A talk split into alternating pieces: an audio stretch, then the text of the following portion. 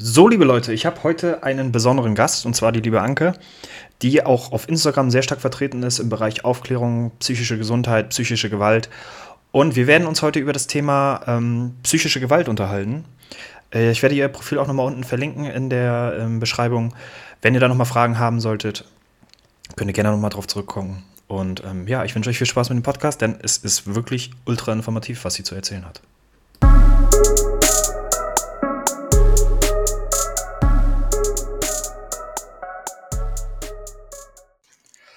Okay, liebe Anke, möchtest du dich kurz einmal vorstellen? Ja, also ich bin Anke. Mein Account auf Instagram heißt genauso wie ich, Anke Nilges. Und ich bin ja jetzt schon seit einer geraumen Weile dabei, über meine posttraumatische Belastungsstörung so ein bisschen aufzuklären. Ich mache das sehr individuell, sehr frei von meinen Gefühlen her, also sehr subjektiv, um nahbar zu sein, um mich auch so ein bisschen emotional nackt zu machen. Und nicht nur einfach mit Fachbegriffen zu jonglieren, sondern um den Leuten auch einen Einblick zu geben, wie sich das anfühlt und wie es halt in der Position ist, wenn man eben betroffen ist. Weil zu erklären, was da im Körper abgeht, was dazu geführt hat und alles, das alleine reicht ja nicht aus, um den Menschen zu verstehen zu geben, wie das ist mit all den subjektiven Empfindungen einfach und worunter man dann eben auch leidet. Und ich bin da halt ganz frei, berichte einfach über mein inneres Erleben und ja, ich bin mir nicht ganz sicher, aber ich befürchte, dass viele oder einige Menschen damit auch nicht unbedingt immer so gut umgehen können, weil wer zeigt sich schon gerne so offen, so ehrlich, so nackt, auch wenn es verletzliche Themen sind, Themen, die erstmal unangenehm einfach sind, auch gesellschaftlich vielleicht nicht so gern gesehen, die man eher so unter den Teppich kehrt. Okay, und wie kamst du darauf, das öffentlich zu machen bei Social Media? Ja, einfach aus dem Grund, weil ich immer unsichtbar war. Die Menschen haben mich nicht verstanden und es ist sehr schwer in einer Inklusion mit der posttraumatischen Belastungsstörung, aber eben auch mit der körperlichen chronischen Erkrankung, die ich halt habe, abgeholt zu werden. Also sprich auch mit den Bedürfnissen gesehen zu werden. Man geht unter. Man entspricht nicht so den Idealen der Gesellschaft und ja, man hat gar keine Ansprüche mehr, seine Bedürfnisse zu leben und auch ein Teil der Gesellschaft zu sein, weil man mehr oder weniger immer, nicht so ganz wahrscheinlich die anderen Menschen in ihren Wünschen spiegelt, weil man nicht kann, wie man will.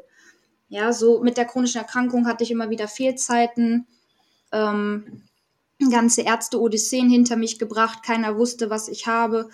Es ist auch jetzt noch schwierig, vermutlich hängt das auch ein bisschen mit der Psyche zusammen. Also es besteht so eine psychosomatische Komponente. Und ja, es ist sehr schwierig, dann als normaler Mensch in der Gesellschaft wahrgenommen zu werden. Man ist immer so der Alien, mit einem stimmt was nicht, man bringt keine Leistung, man ist demnach auch nicht gut genug und hat dann halt auch nicht den Anspruch darauf, normal ein Leben zu führen, so wie sich das eigentlich jeder wünscht. Okay. Kurz vorweg, du musst nachher nicht die Fragen beantworten, die du nicht beantworten möchtest. Da kannst du einfach sagen, hast du keine Lust, okay? Ja. Du hast dich ja entschieden, oder wir hatten ja kurz gesprochen darüber, über das Thema psychische Gewalt. Du bist ja auf deinem Kanal auch jemand, der sehr, sehr detailliert auch aufklärt und auch sehr viel Liebe und Zeit in seine Posts steckt. Ja. Darf ich dich fragen, welche Erfahrungen du gemacht hast mit psychischer Gewalt, dass das Thema bei dir so einschneidend ist? Ja, also ich habe narzisstischen Missbrauch erfahren, auch emotionalen Missbrauch, das mehrere Male, einmal in der Schulzeit damals, als ich um die 13, 14 Jahre alt war und dann halt aber auch nochmal vor gut, jetzt kann man sagen fast 7 Jahren eigentlich schon oder vor 5 Jahren war halt, der letzte Abschnitt dieser Gewalt vollzogen, also das war speziell die Familie meines Ex-Partners. Und ich habe subtile Angriffe erlebt, also verdeckten narzisstischen Missbrauch. Das heißt, vorneweg ist man mit mir freundlich umgegangen. Man hat mir das Gefühl gegeben, dass meine Wahrnehmungen auf, auf der emotionalen Ebene nicht ganz stimmen. Also, dass mit mir was nicht stimmt, mit meiner Wahrnehmung nicht. Und man hat mir aber immer wieder Schuldgefühle gemacht. Man hat von seinen fiesen Anteilen auf mich projiziert. Man hat also quasi mir das Gefühl gegeben, ich wolle Menschen angreifen, obwohl das nicht der Fall war und obwohl ich angegriffen wurde emotional. Es wurden die Umstände so sabotiert, dass ich keinen Anspruch mehr auf Anerkennung hatte. Alles, was ich gemacht habe, war schlecht. Alles, was ich gemacht habe, war falsch. Meine Gefühle wurden mir abgesprochen. Ich hatte nicht traurig zu sein, aber ich durfte auch nicht glücklich sein und auch nicht zufrieden sein. Also ich durfte einfach nicht existieren, es sei denn, ich habe diesen Menschen, von denen dieser Missbrauch ausging, Beifall geschenkt. Also sozusagen, ich habe sie bestätigt, ich habe von meinen Bedürfnissen im Grunde genommen abgelenkt und habe mich um die gekümmert, habe mich verantwortlich für sie gefühlt. Dann war immer alles in Ordnung. Und dadurch wurde ich natürlich immer unsichtbarer. Also mich gab es irgendwann gar nicht mehr. Und ich war ja auch chronisch krank. Und mein Ex-Partner, der war selber mehr oder weniger Opfer seiner Familie. Und ich war noch stark und selbstbewusst. Ich habe ihn noch mit unterstützt eigentlich. Und als ich dann immer kaputter wurde emotional, war er mir auch keine Stütze mehr. Und ja, da brach halt alles weg. Und ich stand plötzlich ganz alleine dort und auch das ganze Umfeld, Freunde, die damit involviert waren. Die wurden also alle zu so Flying Monkeys manipuliert. Sprich, die hatten alle irgendwann Probleme mit mir, sahen bei mir immer irgendwie was Verwerfliches und haben ihre negativen Emotionen und Selbstwertzweifel, die sie hatten, versucht abzuwenden, indem sie versucht haben, das auf mich überzustülpen und mir das Gefühl zu geben, dass ich ja diejenige bin, die nichts wert ist, dass ich ja diejenige bin, die arrogant ist. Also ich konnte es nie richtig machen. Ich war auch nie in Ordnung, wie ich bin. Ich habe nie etwas Liebes erfahren, also nie eine Nettigkeit, sondern eigentlich immer nur Missbrauch. Ich wurde immer nur benutzt. Und wie hat sich das geäußert bei euch beiden? Wenn du sagst, die Familie, es ist ja meistens eigentlich so, dass man das kennt mit dem Ex-Partner, der irgendwo toxisch ist. So war es ja bei mir auch aus meiner letzten Beziehung. Das war ja auch richtig kranke Psychosen da eigentlich mitunter schon. Aber ja. Wie hat sich das bei dir geäußert? Wie hast du gemerkt, dass du eigentlich gerade etwas drinne steckst, was sich nicht richtig anfühlt? Boah, das ist so schwer, das zu sagen, weil wenn man einmal in dieser Maschinerie drin ist und auch noch nie etwas von narzisstischem Missbrauch gehört hat oder auch Borderline-Strukturen nicht kennt, also all diese Cluster-B-Persönlichkeitsstörungen, dann glaubt man ja wirklich, mit einem selber ist was nicht in Ordnung. Also dadurch, dass ich ja nach der Schulzeit, nach dem Mobbing schon Therapie hatte und man mein Selbstbewusstsein aufgebaut hatte, ich aber ja wusste, dass ich halt auch psychische Schwierigkeiten habe, glaubte ich grundsätzlich immer, ja, es ist ja logisch, ich musste ja schon im Leben zum Psychologen, das heißt, ich bin ja das Problem. Also ich habe mich auf Zwang immer selbst reflektiert und man hat mir auch mal gesagt, und das ist natürlich auch ein Irrglaube, also ein falsches, faktisches Wissen, dass wenn es Konflikte gibt, dass man grundsätzlich immer nur selbst schauen kann, was man selber falsch macht oder dass man selber die Ursache des Konfliktes ist. Mir wurde nie gesagt, dass es manchmal so ist, dass man nicht das Problem des Konfliktes ist, aber dass man selber entscheiden darf, wie jemand mit einem umgeht oder nicht. Und das habe ich nie begriffen und deswegen habe ich im Grunde genommen unwissentlich vieles mit mir machen lassen und habe das auch gar nicht bemerkt, weil man mich ja gegaslightet hat. Ja? Also man hat mir ja, wenn ich Grenzen gesetzt habe, gesagt habe, das passt mir nicht oder ich fühle mich jetzt hier gerade richtig beschissen und so weiter und so fort, hat man mir gesagt, du bist zu sensibel, du brauchst ein dickeres Fell, kann das sein, dass du dir was einbildest? Oder liegt vielleicht das Problem bei dir? Und ich habe es dann gemerkt, einfach weil ich habe mich ein bisschen schon noch in mich selbst zurückgezogen, mich viel mit Psychologie dann befasst. Und dann habe ich Dinge eingegeben, die mir bei besonders der Schwester meines Ex-Partners aufgefallen sind, also Verhaltensweisen, habe die eingegeben und bin dann auf die narzisstische Persönlichkeitsstörung gestoßen. Ja, und dann fiel es mir wie Schuppen von den Augen, weil das war komplett sie, was dort beschrieben wurde, in allen Belangen. In allen Arten, wie sie geredet hat, wie sie manipuliert hat. Und dann wurde mir klar, ach Moment, ich bin gar nicht das Problem. Das sind also toxische Menschen, die sind auch psychisch krank. Und dann verstand ich, dass es ein Teil dieser psychischen Erkrankungen mitunter ist, dass die keine Hilfe suchen, weil sie selbst ihr Problem nicht erkennen, weil sie immer davon ausgehen, dass alle anderen Probleme haben, aber sie selbst nicht. Das heißt, diese Menschen sind nicht bereit, etwas zu verändern, sich zu reflektieren, geschweige denn Therapie zu machen. Und so wurde mir irgendwie klar, okay, ich bin dem hilflos ausgeliefert, aber ich bin, nur weil ich zum Psychologen gehe und nur weil ich vielleicht Ängste habe und unsicher bin aufgrund meiner Vorgeschichte und nur weil ich chronisch krank bin, bin ich nicht falsch und bin ich auch nicht schlecht oder schwach oder irgendwas in der Richtung. und habe begriffen, dass ich ja auch eigentlich gar nicht Konflikte suche oder dass ich auch nicht versuche, so ein Stück weit mich in einer Machtposition über andere zu stellen, und merkte, dass ich da also eine Gewalt erfahre, die so subtil erscheint, dass man sie erstmal mit dem bloßen Auge nicht erkennt. Gab es da keinen Zusammenhalt zwischen deinem Ex-Partner und dir? Hat er das selber nicht auch irgendwie gesehen, wie das, du sagtest ja die Schwester, was da für Züge sind? Doch, tatsächlich, also er wusste das, er hat jahrelang selbst unter seiner Schwester gelitten. Also er hat mir das von Anfang an mitgeteilt, hat auch viele Vorkommnisse erzählt aus der Kindheit, die auch sehr schlimm waren. Ich habe ja auch miterlebt, wie sie sich Kaninchen gehalten hat, Meerschweinchen waren es, genau, Hamster, Rennmäuse, und die total schlecht gehalten hat. Es ging ja immer nur ums Haben und Materialismus anhäufen, aber sie hat nie Verantwortung für irgendwas getragen. Das heißt, sie hat diese Tiere auch gequält. Also sie hatte gar keine Empathie dafür, dass das ein Lebewesen ist. Dieses Lebewesen war für sie da, und sie hat denen kaum was zu trinken gegeben, nichts zu fressen. Sie hat das auf ihren Partner abgewälzt, der musste sich drum kümmern. Und es kam dann vor, dass mein Ex und ich uns sehr zurückgezogen haben, also weil er da halt noch in seinem Elternhaus gewohnt hat. Und ich war halt, ja, wie soll ich sagen, sehr distanziert, aber habe viele schon von Anfang an abbekommen. So musste die Schwester dann vom Vater aus die Wohnung sauber machen, weil die Tiere so viel Dreck erzeugt haben, weil die Tiere ihr ja nun mal gehörten. Und dann fing das schon an, dass sie rumschimpfte und sagte, boah, der Fettsack und seine Alte im Zimmer, die müssen nie was machen. Immer muss ich hier die ganze Scheiße erledigen, die sind so faul. Und wir hatten halt nie irgendwas getan. Und das war ja nicht mehr unsere Verantwortung, ihren Dreck der Tiere wegzumachen. Und da hat mein Ex mir dann auch oft erzählt, dass sie schon immer so war, dass sie sich immer zu Unrecht behandelt fühlte, immer eine Sonderbehandlung eingefordert hat. Er war in so einer Position, das hat er aber oft auch nicht bemerkt, dass er vom Vater aus viel mit anpacken musste. Er musste viel mit tun, während die Schwester die Prinzessin der Familie war. Also sie wurde mit Samthandschuhen angefasst. Jeder Wunsch wurde ihr von den Lippen abgelesen. Sie wurde verherrlicht und so weiter und so fort. Ja, und das Einzige, was wir gemacht haben, war, uns auf uns zu konzentrieren und uns zurückzuziehen.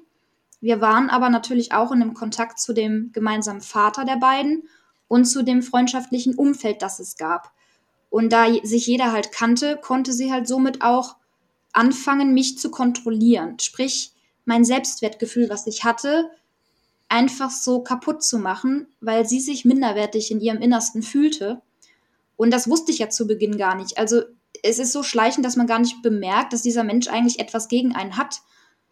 Aber es ging halt darum, eigentlich uns zu unterdrücken, und uns unsichtbar zu machen. Das heißt auch, vor Freunden schlecht zu reden, heimlich, irgendwelche Lügen über uns zu erzählen, insbesondere über mich, zu lästern mit irgendjemandem in meiner Anwesenheit, mich zu verunsichern, vorneweg zwar freundlich, aber leise Kritik zustecken, also immer wieder stichelnde Bemerkungen machen, irgendeinen Spaß machen, der kein Spaß war, sondern eigentlich darin subtile Angriffe verpacken.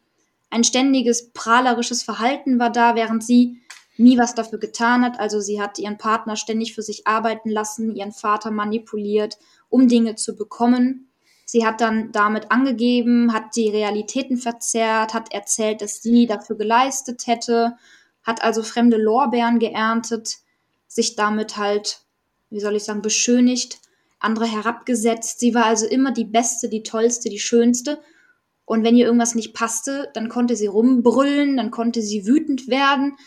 Also sie konnte beleidigend werden, sie konnte Rache ausüben für Dinge, wo sie gar keinen Anspruch auf Rache hatte, nur weil sie nicht im Mittelpunkt stand.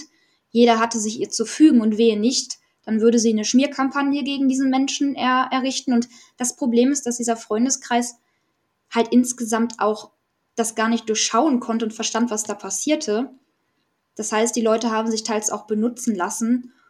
Und ich musste auch immer wieder aufpassen, dass ich Dinge richtig stelle. Es war sehr anstrengend, dass ich immer noch so wahrgenommen werde, wie ich bin, und dass die Lügen nicht mehr Raum bekommen. Ja, und das hat so viel Stress bereitet, dass dann irgendwann ein Punkt da war, wo ich nicht mehr konnte und mich auch sogar von meinem Ex-Partner ungesehen gefühlt habe, weil ich hatte eine Wut in mir, die nirgends hin konnte, die ja zu Recht da war. Ich wollte mich wehren, aber konnte nicht. Das heißt, ich war immer die Benachteiligte und also das war insgesamt einfach sehr, sehr schlimm und so bemerkte ich dann, dass da was nicht stimmen kann und dass ich da halt einen Angriff erleide, aber ich wusste nicht, wie man es nennt und ich wusste auch nicht, dass die beste Wahl, die man hat, es ist, die Beine in die Hand zu nehmen und zu laufen, also sprich zu gehen, aber ich war in einem Dilemma. Wenn ich mich hätte von meinem Freund also getrennt, wäre das etwas gewesen, was ich nicht wollte, weil eigentlich war ich glücklich. Und ich dachte mir nur, weil seine Schwester mich angreift und fertig macht, kann ich nicht einfach die Beziehung so cutten. Und würde meinen Freund damit auch Unrecht tun und ihm wehtun. Er konnte aber auch nicht, weil er war am Studieren. Er musste noch zu Hause wohnen und die Schwester mit aushalten und auch durchaus den schwierigen Vater, weil er von ihm abhängig war, finanziell. Und ich war auch durch meine Vorgeschichte, auch mit der Erkrankung, nicht berufstätig, habe alles dafür gegeben, bin immer gescheitert gesundheitlich und hatte keine Stütze und keinen Halt. Ich wurde ja auch nicht ernst genommen in meinen Erkrankungen. Mir wurde oft unterstellt, ich wäre faul und so weiter und ich würde das nur vorgeben, um nicht arbeiten zu müssen, was nicht stimmte. Aber ich habe dann halt von meinem Geld, was ich bekam von der AGE, meinen Partner noch mitfinanziert, damit wir uns beide, für uns beide allein etwas aufbauen können. Nur, das ist natürlich sehr wenig. Ich habe meine Bedürfnisse immer zurückgesteckt und wir waren beide irgendwie so hilflos und in so einem Dilemma und haben versucht, zusammenzuhalten und uns da raus zu manövrieren, was aber ja nicht wirklich gelingen konnte unter den Umständen. Ich muss sagen, dass es relativ krass ist, dass ich da jetzt auch so ein Schema erkenne, weil bei mir war es ja auch so, ich war mit einer Borderlinerin zusammen, die ultranarzisstische Züge hatte und auch, was du sagtest, mit den Lebewesen. Also sie hatte auch Mäuse gehabt und eine Katze und irgendwann war das halt immer so, zuerst waren die Mäuse da und als die Mäuse dann krank wurden, wurde sich darum halt nicht mehr gekümmert. Und dann hat sie sich halt eine Katze geholt, hat dann mit der Katze versucht, irgendwelche Sachen zu komprimieren. Dann gab es auch mal die Möglichkeit, dass sie sich für ein paar Wochen den Hund von der Freundin holen konnte. Einfach nur, weil sie sagte, ja, dann habe ich einen Hund, dann kann ich ein bisschen mit dem Hund gehen und sowas, alles schön und gut. Im Endeffekt bin ich dann immer mit dem Hund gegangen. Wie du auch schon sagtest, es wurde immer abgewälzt auf den Partner. Auch das mit dem zu Unrecht behandelt. Was ich auch wirklich gefühlt habe gerade, ist dieses Lügen und Schlechtreden. Also wie oft mit mir über die eigene Familie gelästert wurde, wo ich mir im Endeffekt gedacht habe, naja gut, mit der eigenen Familie wird sie wahrscheinlich genauso über mich reden. Und auch wenn ich mal zu irgendeiner Lästerei nichts sagen wollte, weil ich einfach gedacht habe, so ich kann dazu nichts sagen, ich will nicht lästern, dann auch gleich wieder auf 180, sofort ausgerastet. Und auch wenn sie alkoholisiert war, also ich habe sie einmal von der Party abgeholt, da war sie auch total eklig, hat mich Specki genannt, Fetti und all sowas. Und zu damaligen Zeitpunkt war halt für mich ein Problem. Das war für mich ein Problem, dass ich mich, obwohl ich es gar nicht bin, zu fett gefühlt habe, weil es mir von außen immer eingeflößt wurde und dann unter alkoholischen Zuständen mich Specki und sowas zu nennen. Also ist schon eine krasse Geschichte. Und da auch mal zu erkennen, dass irgendwas gerade falsch läuft, also man erkennt das schon, aber wie du gesagt hast, man erkennt halt nicht, dass der Gegenüber das ist, sondern man denkt irgendwie, man bringt den durch eigenes Handeln dazu. Ja, genau. Und, richtig. Das lassen die einen ja auch glauben. Die reagieren ja immer so, dass wenn man sich Wert und Grenzen setzt, dass dann nicht die Ursache, die dazu führt, dass man eine Grenze setzen muss, das Problem ist, also dass sie mit ihrem Verhalten das Problem sind, sondern dass die Grenze das Problem ist, dass das unverschämt wäre, eine Grenze zu setzen. Ich habe das erst vor kurzem auch mit jemandem erlebt, den ich jetzt lange eigentlich kannte, jetzt auch über Instagram in einer Freundschaft, und ich hatte dann sachlich auch gesagt, dass mich eine Äußerung, die sehr emotional und unverschämt mir gegenüber war, weil mir im Grunde genommen, also mir wurde etwas in den Mund gelegt, was ich nicht gesagt habe, und ich wollte das klarstellen und habe gesagt, ich fühle mich jetzt gerade verletzt, also mir tut das weh, dass ich versuche, was zu sagen und offensichtlich dich nicht erreiche und du mir Sachen unterstellst, oder es fühlt sich für mich so an in der Ich-Haltung, ich habe es nicht globalisiert, und diese Person, wie soll ich sagen, hat mich dann auch gegaslightet, also so im Grunde genommen, als würde ich, indem ich ihr sage, nur dass ich verletzt bin, als würde ich ihr Böses wollen und das wäre ich deswegen ein böser Mensch. Weil was fällt mir denn ein, ihr zu unterstellen damit subtil, dass sie ein Täter ist? Was ich aber nicht gemacht habe. Ich habe bloß gesagt, dass ich mich gerade aufgrund der Art, wie sie an mich herantritt, verletzt fühle. Das heißt ja nicht, dass das ihre Absicht ist, und das kann man ja auch klären. Ne, normalerweise wäre es korrekt gewesen, wenn sie auf mich eingegangen wäre und gesagt hätte, oh, das tut mir leid, zum Beispiel, das wollte ich gar nicht, oder das tut mir leid, wenn das jetzt für dich so rüberkam, das war nicht meine Absicht. So finden Menschen ja auf Augenhöhe wieder zusammen, auch wenn Konflikte da sind. Aber du kannst mit diesen toxischen Menschen keine Konflikte lösen, weil sie das Problem immer nur bei einem anderen sehen und nie reflektiert sind. Das ist ein Riesenproblem. Du hast ja gerade gesagt, Gaslighting, das hast du mir schon mal erklärt. Magst du es nochmal kurz erklären? Weil das ist eigentlich ein ziemlich wichtiger Punkt, dass man das versteht. Also ich finde das immer sehr schwer, das jemanden nahezubringen, der es nicht erlebt hat. Also das Gaslighting an sich, das ist ja ein Begriff, der kommt ja eigentlich aus einem Film, der aus den 40ern stammt. Ich meine, der heißt irgendwie Das Haus der Lady Alquist oder auch Gaslight genannt. Ich weiß nicht genau, wenn ich mich jetzt nicht irre. Und dort versucht im Grunde genommen ein Gemahle ihrerseits, der aber eigentlich auch schon gesucht wird von irgendwem, weil er ein Verbrechen oder sowas begangen hat. Und er taucht dabei ihr unter als Gemahle, genau, und versucht ihr das Gefühl zu vermitteln über den Zeitraum, dass sie verrückt ist, dass sie an ihrem Verstand zweifeln muss, weil er halt immer wieder Sachen versteckt, ihr dann einredet, sie hätte die verlegen, das wäre ihre Schuld. Er versucht dann irgendwie auch das Licht irgendwie im Haus zu dimmen, wo sie sich nicht erklären kann, wo das mit zusammenhängt. Und dann sagt er, du bildest dir das ein, das passiert doch gar nicht, du bist verrückt. Und genauso passiert das auch subtil, auch nicht unbedingt immer nur von toxischen Menschen, also nicht von Menschen, die unbedingt eine Persönlichkeitsstörung haben. Das kann auch zum Beispiel mit Ärzten passieren. Also sprich, jemand ist überfordert mit einer Situation, die er nicht lösen kann. Anstatt einen Fehler zuzugeben, zu sagen, ja, ich habe da eine Schwäche, ich komme da gerade nicht weiter, ich weiß es nicht oder ja, ich bin jetzt tatsächlich gerade verletzt, mir geht's nicht gut.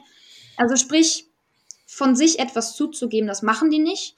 Die gehen dann lieber hin und schieben die Verantwortung ab. Im Sinne von, du bist aber jetzt das Problem und das sprechen sie aber nicht aus. Das lassen sie einem fühlen. Sie geben einem das zu spüren.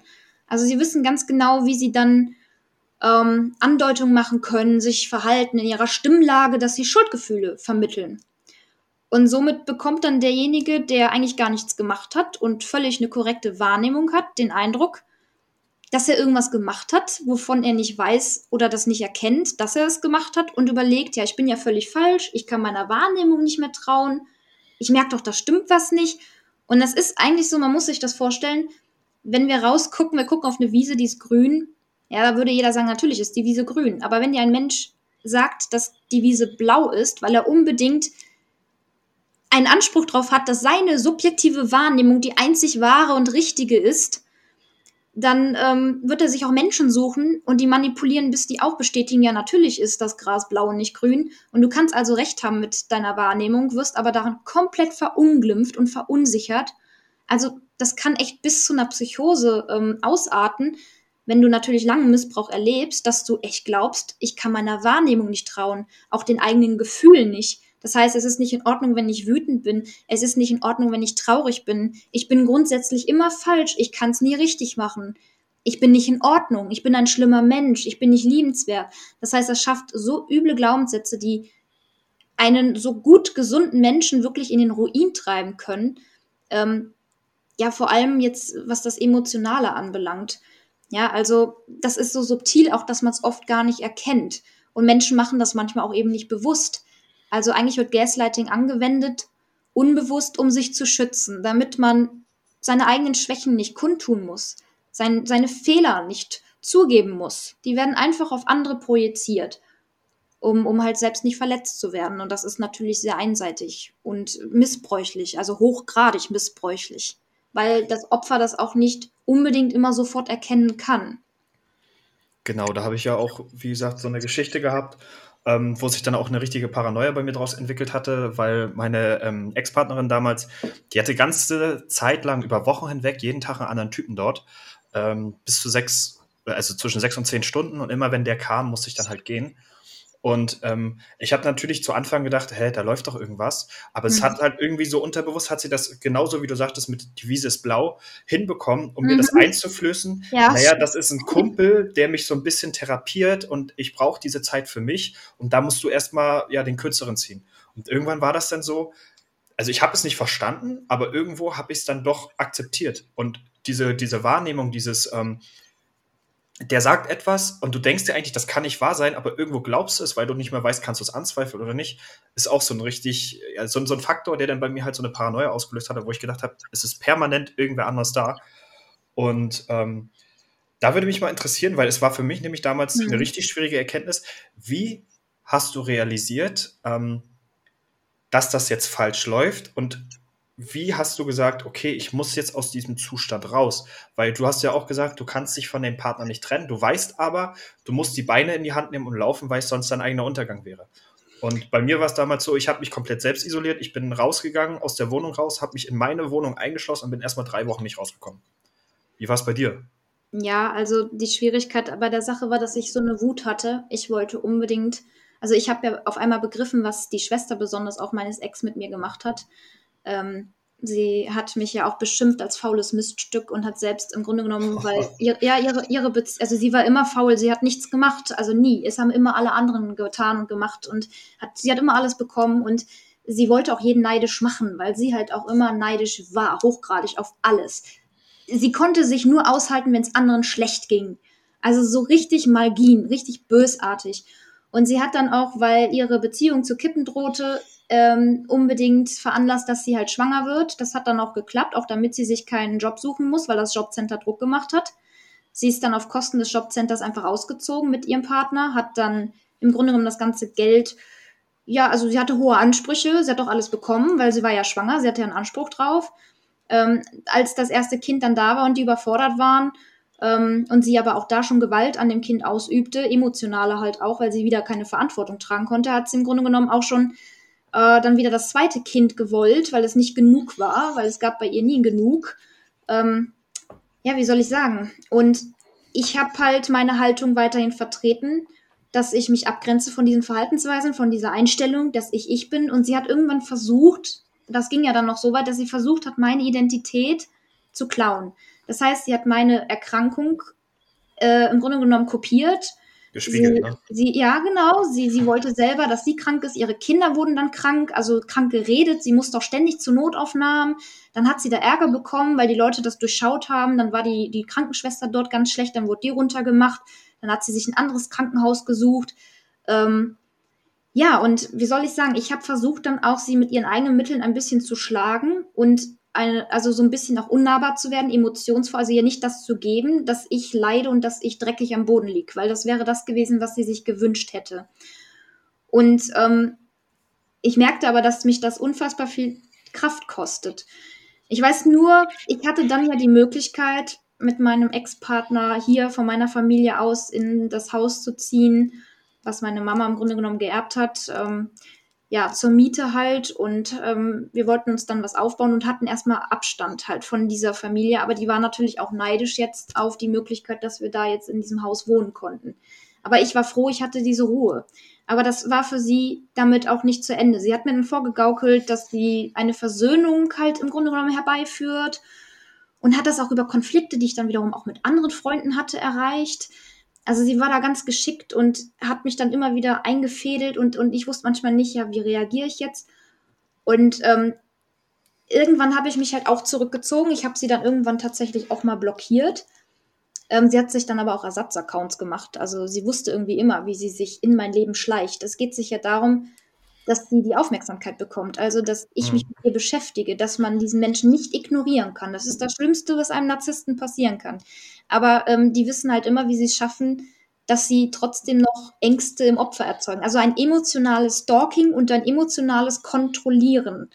Und immer ich bin besser als du, ich habe das verdient, du bist der letzte Dreck. Also es geht immer noch weiter, ne? Und ich habe dann irgendwann, also ich konnte das nicht mehr, weil durch meinen Partner eigentlich auch, weil er mich auch nicht genug verteidigen konnte und auch Kontakt zu seinem Vater hatte, der auch nochmal irgendwie uns nicht verstehen wollte und mich halt auch nicht mochte und auch mich über die Zeit Truller genannt hat, oder wenn ich mich damals im Flur schön gemacht habe, hieß es, na, bist du noch nicht schön genug? Oder es kam vor, dass ich, als ich bei meinem Ex-Partner mit übernachtet hatte auf seinem Zimmer, dass ich nachts zur Toilette musste und der kam mir dann entgegen, die Boxershorts nur an, betrunken, hat in meine Richtung gerülpst, ist dann ins Wohnzimmer und hat dann da seine Tür zugeschlagen. Er hat mich auch nie beachtet, ignoriert. Also, und mein Partner wollte aber unbedingt den Kontakt halten. Und darüber wusste aber der Vater und auch die Schwester, die wussten, darüber können sie mir wehtun. Also die wussten genau, wie sie mich verletzen können. Und das fühlte sich einfach scheiße an, weil mich gab es ja einfach nie. Ich war immer unsichtbar und selbst meine Bedürfnisse und... Also ich bekam ja keine Gerechtigkeit. Ich konnte das Ganze ja nicht umkehren. Und ich war auch schon längst in dem Trauma drin. Aber mich hat das dann eingeholt, wie ich den Abstand das erste Mal gewinnen konnte, wo ich dann den ersten Fuß hier in mein Zuhause gesetzt habe, merkte ich, wie mir irgendwie ja der Boden unter den Füßen entrinnt und auch emotional irgendwie die Decke über den Kopf zusammenbricht. Also es war wie ein tiefer Fall und ich hatte dann jeden Tag also nur noch Flashbacks von diesen Erlebnissen. Ich hatte nur noch Wut und wollte nur noch Gerechtigkeit herstellen und die konnte ich nicht herstellen. Mein Partner hat so getan oder wollte einfach die Harmonie weiter, aber es ging nicht. Ich war schon kaputt. Ich hatte gar keine Selbstliebe mehr. Ich war so verletzt. Ich habe mich so minderwertig und scheiße gefühlt. Das Problem ist, da kommen ja auch noch Leute an und sagen, boah, ja, lass das doch nicht so an dich rankommen. Oh, dass du dich so minderwertig und schlecht fühlst. Ich habe das heute noch, ne? Also man trifft ja auch heute noch auf toxische Menschen. Und wenn man sich dann darüber aufregt und zu Recht sich auch mies fühlt, dann kommen die Leute und sagen, ja, aber dann grenzt du dich nicht genug ab, dann bist du das selber schuld. Oder mach das doch so, um dich zu schützen. Oder sogar, ach, du wünschst dir Anerkennung? Ja, dann musst du dich aber auch nicht wundern, wenn du mit solchen Leuten Probleme kriegst. So nach dem Motto, Anerkennung überhaupt, sich das zu wünschen, dann bist du ein schlechter Mensch. Das heißt, ich bin immer das Problem. Ich bin immer das Problem mit meinen Emotionen und mit meinen Verletzungen. Ich bin immer das Problem, wenn es mir schlecht geht. Und ich habe da gar nicht mehr rausgefunden selber. Also ich habe damals dann, also ich wollte die Beziehung irgendwie aufrechterhalten, aber ich brauchte erstmal Hilfe. Und dann bin ich ja damals, als auch der Freundeskreis noch wegbrach, ich da ja auch noch tatsächlich merkte, im Grunde genommen hat wahrscheinlich der damalige beste Freund von mir auch Borderline. Das heißt, der ist dann auch eher auf die Seite der Familie gegangen, weil er auch mit mir ein Problem hatte, ein persönliches, und wollte mir auch schaden. Also mir wollten einfach alle Menschen wehtun und schaden, weil sie sich selbst schlecht fühlten. Und auch neidisch waren. Auch neidisch waren auf die Beziehung von meinem Ex und mir halt, ne? Und ich hatte dann gar nichts mehr. Keine Freunde mehr, nichts, nur mein Partner. Und hatte selber keine Kraft mehr und der war auch nicht für mich da. Das heißt, ich fiel einfach in so ein tiefes Loch. Alles war weg. Alles bisschen Freude, jedes bisschen war futsch. Und wollte dann Hilfe suchen. Ich weiß gar nicht mehr, wie das damals war. Ich bin ja dann irgendwie in die Klinik gegangen, in ein Vorstellungsgespräch, weil ich nicht mehr konnte. Und das Schlimmste war ja, das hatte ich ja auch auf meiner Seite in einem Beitrag halt geschildert, da bin ich halt in dieser Klinik nur kurz 10 Minuten oder 15 Minuten angehört worden mit dem, was ich erlebt hatte. Und ich hatte einen Zusammenbruch aufgrund dieser ganzen Gewalt, dass ich mich verletzt hatte selber. Ich hatte tatsächlich mir auch ins Gesicht geschlagen und das blutig geschlagen und habe das meinem besten Freund eigentlich, der mich im Stich gelassen hat und auch noch mich neidisch machen wollte dann, also das ist viel zu komplex, um das alles zu erzählen, habe ich das dann damals geschickt, weil ich wurde so zurückgelassen. Keiner wollte mich verstehen. Ich war egal, meine Emotionen waren egal. Ich war ja auch eine Zeit im Krankenhaus mit der Gesundheit, weil Verdacht auf einen Gehirntumor bestand, weil es mir so schlecht ging, auch unter diesem L-Tyroxin von der Schilddrüse. Das war denen furchtbar egal. Als Freunde, wenn ich gestorben wäre, es wäre denen egal gewesen. Ich glaube sogar, die hätten sich gefreut. Ich kann es natürlich nicht wissen, aber die waren so gehässig und so widerlich und so vorneweg freundlich und hintenrum gelästert, schlecht geredet und weiß Gott was alles. Ja, und in der Klinik habe ich das natürlich alles offen erzählt, dass ich mich so missverstanden, einsam, ungeliebt fühle. Und mit der Erzählung dann, mit allem drum und dran, kam dann nur die Antwort, ja, das wird ja dann wahrscheinlich eine Borderline-Störung sein. Wir haben sowieso gerade noch so viel Platz frei auf der Borderline-Station. Und ich hatte natürlich Angst, weil ich wusste, dass Borderline durchaus auch toxische Züge hat. Und ich konnte nicht verstehen, wie ich als Opfer das Arschloch sein soll. Also man hat ja noch nicht mal mit Mitgefühl gesagt, das, was sie erlebt haben, ist verständlich, es tut uns sehr leid. Wir werden das natürlich, oder sie werden Gespräche bekommen, man muss das prüfen. Das kann man jetzt gar nicht sagen. Das wäre mir gegenüber als Patient fair gewesen, weil so hätte ich mich beruhigen können. Aber die haben mir Angst gemacht, die haben mir das Gefühl vermittelt, ich wäre selbst schuld gewesen, aufgrund meiner Persönlichkeitsstruktur, dass ich manipulativ wäre, dass ich mit anderen fies umgegangen wäre. Und dann wurde ich auf die Borderline-Station ja gepackt. Und merkte dann, dass ich da überhaupt nicht hinpasse und das war nicht ich. Und dann ging das da weiter, weil die untereinander, die Patienten, sich auch gegenseitig in Konkurrenz versucht haben, in so einem Machtverhältnis anzugreifen. Und ich war dann da dazwischen und mir tat das überhaupt nicht gut. Ich fühlte mich nicht wohl, ich fühlte mich unverstanden. Und ich meine, der ganze Aufenthalt war ja dann letztlich auch Horror. Ich habe dann ja auch Retraumatisierungen erlebt. Und man wusste ja auch gar nicht, dass ich ein Trauma habe. Das habe ich erst viel, viel später dann erfahren. Ich bin auf meine eigene Vermutung hin zur Traumatologie nach Krefeld, bin dann nur einmal vorstellig geworden, habe unter Tränen in einer puren Dissoziation, also ich war gar nicht mehr richtig anwesend, in so einem Trance-Zustand habe ich erzählt, was mir passiert ist, habe auch von meinen Todesängsten berichtet, dass ich fast gestorben wäre, dass keiner für mich da war. Ja, und dann sagten die mir direkt, ja, reden Sie gar nicht weiter, Sie haben scheinbar ein sehr schweres Trauma. Und haben mir sofort dann einen Platz zurechtgelegt und musste dann aber schon noch irgendwie 6 Wochen warten, also richtig lange, und musste zu Hause gucken, dass ich irgendwie mich ablenke, weil ich den ganzen Tag Intrusionen hatte, Flashbacks hatte. Also es war einfach schlimm. Ich konnte gar nicht mehr leben, mich gar nicht mehr auf das Hier und Jetzt konzentrieren. Und dann noch die körperlichen Symptome. Also ich war ja auch noch körperlich krank dabei und also es war einfach nur schlimm. Und als ich dann die Hilfe halt bekam, wusste ich mehr und mehr, okay, ich habe ein Trauma, was das ist, was mir passiert ist. Und habe das langsam, Schritt für Schritt immer mehr aufdröseln können. Aber auch in der Traumatologie war Therapeutenmangel. Ich hatte nur ein Gespräch in der ganzen Zeit. Also ich habe bestimmt 1 Jahr, 2 Jahre keine Therapie bekommen, nichts. Ich war einfach irgendwo und habe dann durch die Patienten noch mehr Missbrauch erlitten, weil die auch teilweise selbst traumatisiert waren, selbst toxische Anteile hatten. Und ich das alles abbekommen habe und mir dadurch immer mehr das Gefühl vermittelt wurde, ich bin falsch. Das heißt, ich wurde immer mehr in diese Enge gedrängt. Und ich habe das Gefühl gehabt, irgendwann mich aufzulösen. Also, dass es mich gar nicht mehr gibt. Du hattest ja gesagt, dass die Klinik dich da nicht richtig angehört hat und dass sie dann gesagt haben, du kommst mit auf die Borderline-Station, ne? Mhm, ja. Zeitgleich hast du noch ein bisschen so gesagt, du bist der Feind, so nach dem Motto. Bei dem, was du jetzt für Erfahrungen gemacht hast, würdest du jetzt sagen, dass Borderliner grundsätzlich toxische Menschen sind? Nein, also ich glaube, das darf man nicht pauschalisieren. Also das ist ein Riesenproblem, weil die Borderline-Störung als Diagnose sich auf mehrere Menschen bezieht, die halt bekommen, aber die komplett unterschiedlich auch in ihrem Verhalten sein können. Und ich finde das auch sehr schwierig, weil ich kann mir vorstellen, dass das Denken, Fühlen, also das Denken und das Fühlen ähnlich sein kann, dass aber nicht jeder gleich damit umgeht. Und es gibt zum Beispiel Borderliner mit narzisstischen Zügen und es gibt Borderliner, die haben diese narzisstischen Züge nicht. Aber die können natürlich in sich sehr manipulativ sein. Also das Problem ist, wenn du in dieser Opferhaltung verbleibst und aufhörst, dich zu reflektieren und auch vor allem Angst vor dir selber hast gleichzeitig, weil du darauf hörst, was der Täter dir eingetrichtert hat, eingebleucht hat, dann versuchst doch deine Fehler und Schwächen zu verstecken. Also sprich zum Beispiel sowas wie Emotionen wie Trauer, Wut, Neid, Angst. Die sind völlig in Ordnung und erstmal völlig neutral. Das sind Gefühle, die sind okay, weil man ist Opfer geworden. Man hat alles verloren vielleicht, man hat keine Freunde mehr, nichts mehr.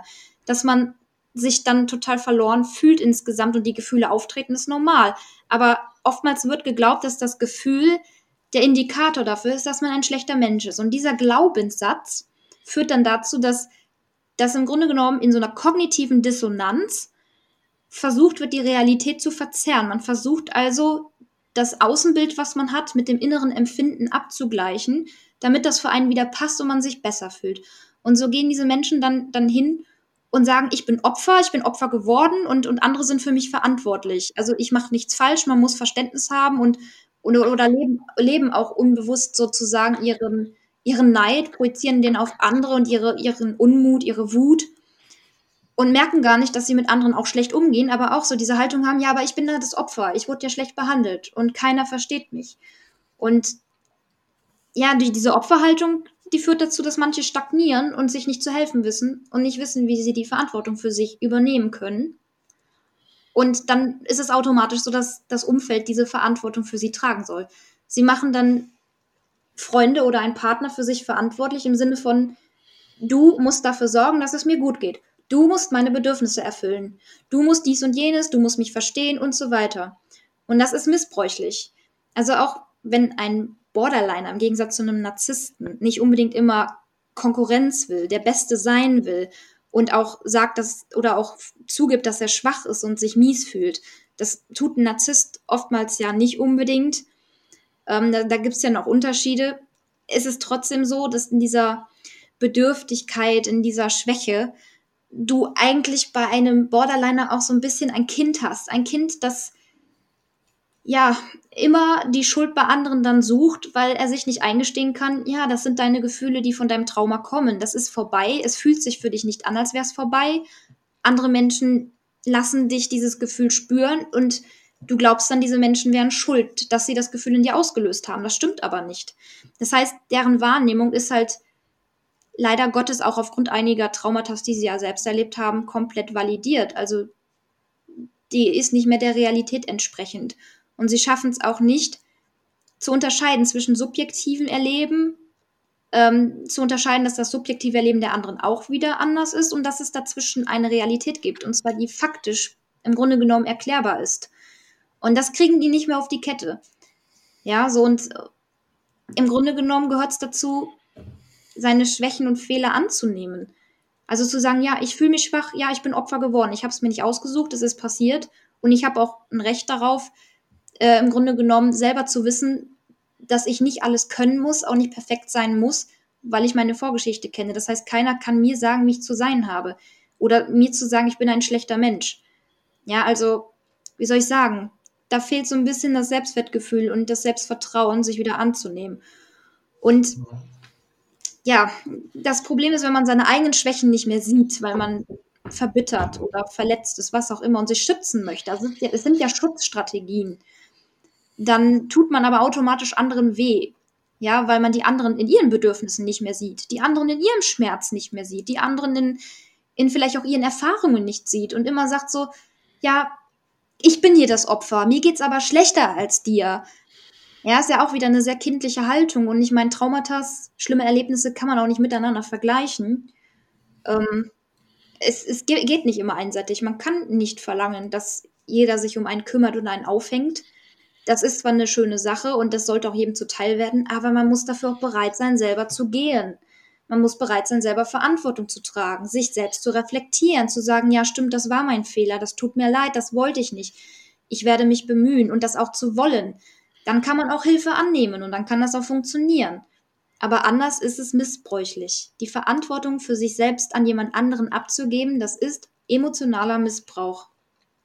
Hast du denn derzeit jetzt schon deine Therapie bekommen, dass du da sagen kannst, du hast jetzt schon mal die ganzen Sachen aufarbeiten können, deine Sichtweisen wurden also auch nochmal von Ärzten bestätigt oder gesagt, dass, also auf welchem Weg bist du jetzt?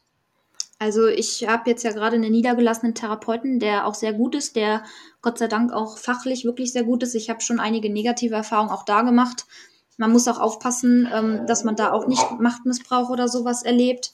Einfach aus dem Grund, weil es auch in diesen, also in allen Arbeitsbereichen auch durchaus ja toxische Menschen gibt und die auch diese Arbeit nutzen, eigentlich nur um sich selbst zu bestätigen. Da geht es dann nicht um den Patienten vordergründig, sondern eigentlich um die Selbstbestätigung. Ich habe einen Therapeuten gefunden, bei dem das wirklich nicht so ist, der auch mir verhilft, mich selbst zu erkennen und so ein bisschen auch mein Selbstvertrauen wieder zu stärken. Vieles habe ich aber auch mir selbst aneignen können an Wissen, indem ich nicht nur gelesen habe, also es gibt auch viel faktisches Wissen, was ja auch auf Instagram und Facebook und Co. geteilt wird, was ja auch stimmt. Nur man muss immer auch überlegen, das kann auch eingesetzt werden von toxischen Menschen selber, die behaupten, sie würden zum Beispiel narzisstischen Missbrauch verstehen und erkennen, begreifen aber gar nicht, dass sie selbst diesen Verhaltensweisen unterlegen sind, dass sie selber diese Schutzmaßnahmen auch ergreifen und andere verletzen und vielleicht auch gaslighten. Ja, also das ist sehr tricky, weil viele sich selbst nicht erkennen. Und ich habe aber immer wieder die Angst, dass ich mich nicht richtig erkenne, bin sehr unsicher, weil ich möchte das ja tunlichst vermeiden, dass ich am Ende ja ähnliche Manipulationen an den Tag lege oder was, und kreisel da sehr viel in so Grübelzwängen, um zu wissen, ob ich richtig oder falsch bin. Aber das kann natürlich auch wieder gegen mich benutzt werden. Toxische Menschen spüren, dass ich unsicher bin. Toxische Menschen wissen, dass da die Angst bei mir ist, dass ich falsch bin. Und damit spielen die, um von sich abzulenken. So nach dem Motto, ja, Anke, du bist ja falsch. Und wenn ich Schwächen und Fehler zugebe, weil ich mich ja nackt mache, kommen die daher und sagen, ja, siehst du, du hast ja ein Problem. Du bist ja die ganze Zeit deine negativen Emotionen frei am Äußern und so. Und da denke ich so, nee, da ist der Knackpunkt. Ich bin nicht das Problem, und das muss ich mir auch selbst immer wieder sagen. Ich bin nicht das Problem, weil ich Gefühle offenbare und Schwächen zugebe. Derjenige, der die gegen mich verwendet, um von seinen abzulenken, der ist das Problem.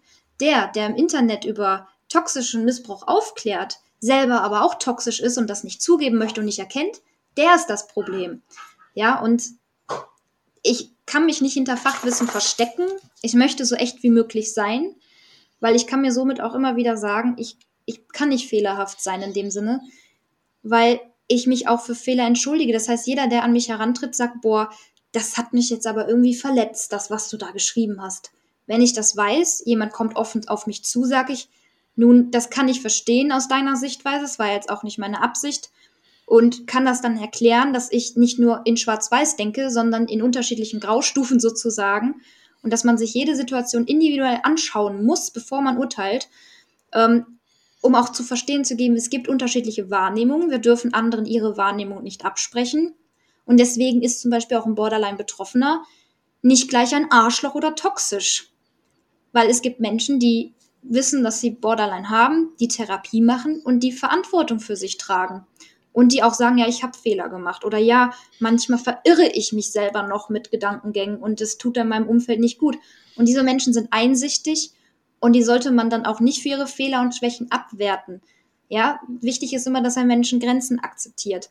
Problematisch wird es halt, wenn Menschen wieder hingehen und sagen, ja, ich habe Borderline, ich bin halt krank, ich verletze halt Menschen. Da muss man dann halt mit klarkommen. Und jeder, der das kritisiert und damit ein Problem hat, ja, der hält ja nur Stigmatas aufrecht. Also wird wieder die Verantwortung und die Schuld abgegeben dafür, dass sie sich minderwertig fühlen, wo ich mir denke, das ist nicht fair. Jemand, der durch einen Missbrauch gelitten hat und nichts dafür kann, der hat ein Recht, den Mund aufzumachen und der hat ein Recht auf seine Wahrnehmung und auf seine Gefühle und auch vielleicht auf sein Denken und sich zu sagen, Borderliner tun mir nicht gut oder ich distanziere mich davon. Ich persönlich sage, ich mag die Verhaltensweisen nicht, wenn sie toxisch sind. Es gibt Verhaltensweisen, die ich nicht dulden kann. Der Mensch dahinter mit seinem Denken und Fühlen ist in Ordnung. Der hat dann Recht drauf. Aber er hat kein Recht darauf, jegliches Verhalten an den Tag zu legen und mich zu verletzen, mir zum Beispiel Dinge in den Mund zu legen, die ich nicht gesagt habe und all solche Geschichten halt. Ja, und da gilt es halt immer, so eine Waagschale aufrechtzuerhalten. Also sprich immer vielleicht den Mittelweg zu nutzen und nicht radikal komplett links zu sein oder radikal komplett rechts zu sein, was viele Menschen da draußen aber auch sind, weil sie gar nicht mehr wissen, was richtig und was falsch ist. Jeder will es bestmöglichst richtig machen und keiner gibt mehr Schwächen zu. Also das ist auch etwas, was mir halt generell halt aufgefallen ist. So, jetzt habe ich mich natürlich wieder sehr verstrickt in Erklärungen. Ich weiß gar nicht mehr, was die Ausgangsfrage war. Aber ja, so kommt man von einem zum anderen Thema. Alles in Ordnung. Du kannst, wie gesagt, so lange reden, wie du möchtest. Ich hätte aber noch mal eine wichtige Frage. Und zwar, ich bin ja der Typ, der versucht, aus allem, positiv wie negativ, immer irgendein Learning mitzunehmen. Und auch aus meiner letzten Beziehung, die halt ultra toxisch war, habe ich halt auch ein Learning mitgenommen. Und zwar, dass das Bauchgefühl und den Selbstwert, den man eigentlich hat, immer irgendwo auch recht hat. Das heißt, man sollte auch immer irgendwie auf sein Bauchgefühl hören. Wenn man merkt, irgendwas stimmt hier nicht, dann sollte man sich immer noch mal zurückziehen und die Situation von außen betrachten. Was wäre jetzt bei allem, was du jetzt erzählt hast, durchgemacht hast, dein Learning, wo du sagst, das habe ich mitgenommen? Also ich habe für mich jetzt mitgenommen, auch aktuell eigentlich aus aktuellen Erfahrungen, die mich erst auch wieder in so ein tiefes Loch gestürzt haben, auch mit Menschen im Zwischenmenschlichen, dass es sehr schwer ist, selber immer einen Anspruch auf seine Meinung oder Wahrnehmung zu haben, weil man immer berücksichtigen muss, mein Gegenüber hat auch wieder seine Variante der Wahrnehmung. Also es gibt ja so ein Bild mit einer 9 oder mit einer 6, ist jetzt scheißegal, zwei Menschen stehen sich gegenüber, dazwischen liegt die Zahl. Für den einen sieht das aus wie eine 9, für den anderen sieht es aus wie eine 6. Das heißt, beide schauen auf dasselbe Thema und beide haben eine unterschiedliche subjektive Wahrnehmung darauf. Würden die Seiten tauschen, würden sie begreifen, dass der andere halt tatsächlich auch Recht hatte. Manchmal haben beide Recht. Manchmal gibt es kein richtig und kein falsch. Ja, dann gibt es aber noch Fakten. Das ist ja so die Wissenschaft. Und dann gibt es noch psychologische Erklärungen für unser Verhalten und unser Zwischenmenschliches. Und ich versuche immer so ein bisschen die Mitte zu finden. Einmal das Sachliche, das Objektive zu betrachten, aber auch subjektiv zu überlegen, was ist mein Gefühl dabei. Das heißt, wenn ich ein komisches Bauchgefühl habe, höre ich darauf, weil irgendwie schützt mich das ja. Erstmal ist es dann vielleicht auch scheißegal, ob das jetzt faktisch gesehen recht ist. Also sprich, ich habe das Gefühl, mir möchte jemand irgendwas. Ja, zum Beispiel habe ich das ja gehabt, indem ich einen Instagram-Beitrag geteilt habe, von meinen Emotionen berichtet habe, habe meine Wut offenkundig sehr grafisch dargestellt, habe selber auch die Angst in mir, dass ich wieder abgelehnt werde, weil ich wütend bin. So nach dem Motto, wer wütend ist, ist ein schlechter Mensch. Komischer Glaubenssatz, aber den haben manche, weil sie sich selbst Wut verbieten. Da ist es wieder negative Es gibt keine negativen Gefühle, aber Gefühle wie Wut, Neid, Angst werden sich verboten. Und dann wird einem so suggeriert, so, die entfernen sich dann vielleicht von Menschen, die das frei kundtun und Schwächen offen kundlegen. So nach dem Motto, ach, bist du auch noch stolz drauf, dass du wütend bist. So nach dem Motto, für wen hältst du dich? Also solche Dinge habe ich ja schon erlebt auch. Und diese Menschen, also die können dann manchmal, weil sie eine andere Ansicht haben und sich durch, ja, sagen wir mal, meine Wutäußerung, meine Art, wie ich mit den Sachen umgehe, angegriffen fühlen, weil sie das Gefühl haben, sie selber sind falsch, weil sie vielleicht anders damit umgehen.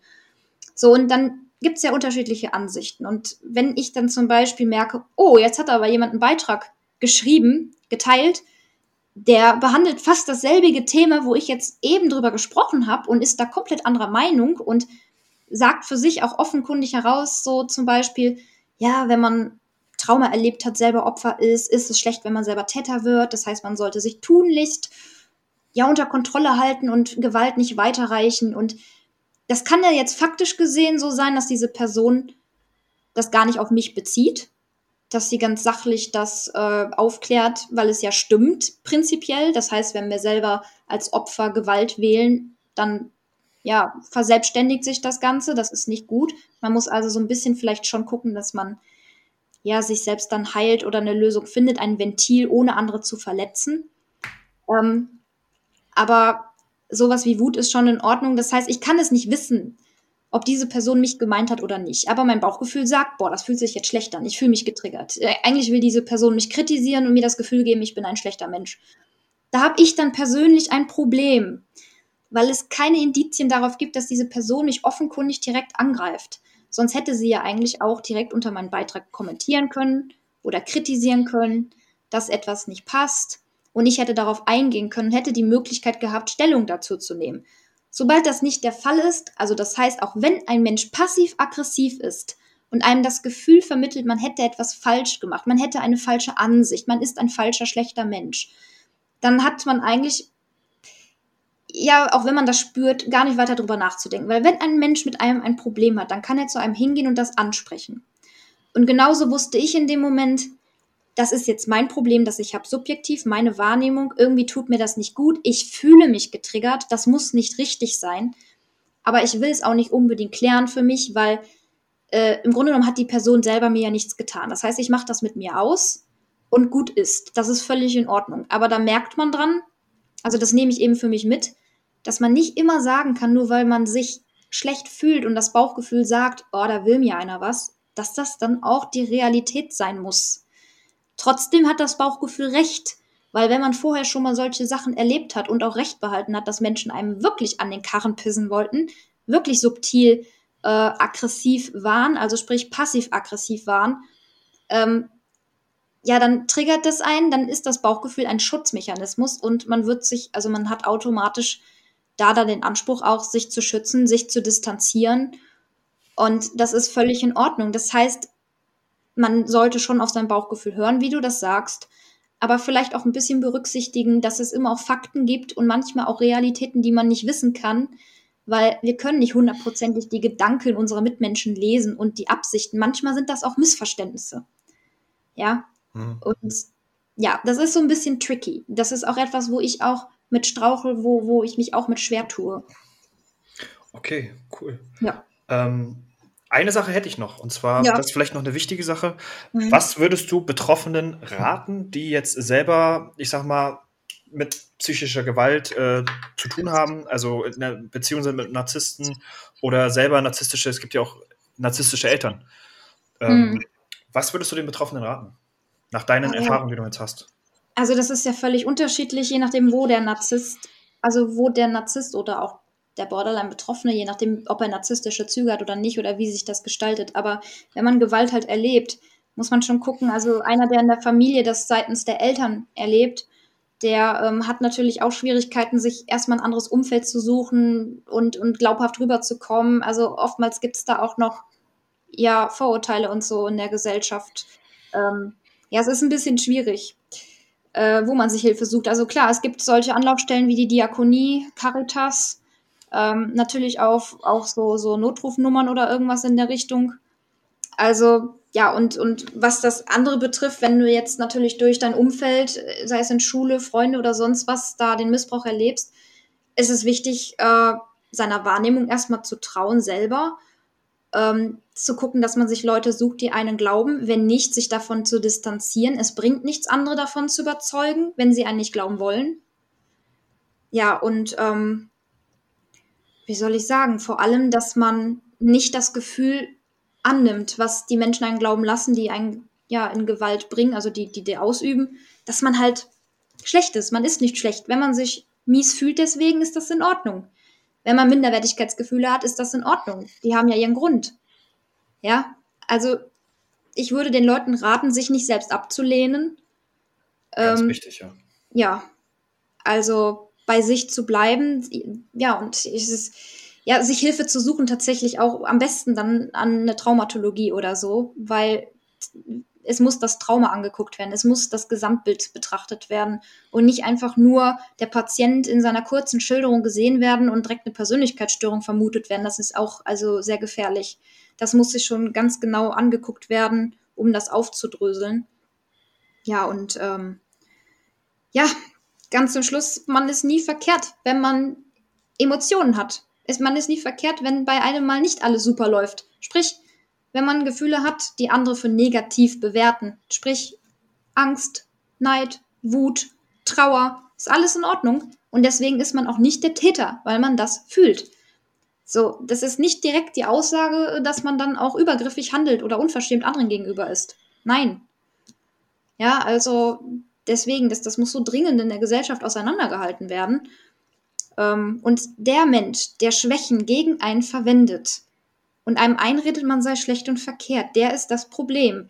Der ist übergriffig und der hat auch das größte Problem von allen, weil er niemals in der Lage dazu ist, in den Spiegel zu gucken und sich seiner Fehler bewusst zu sein und sich die einzugestehen.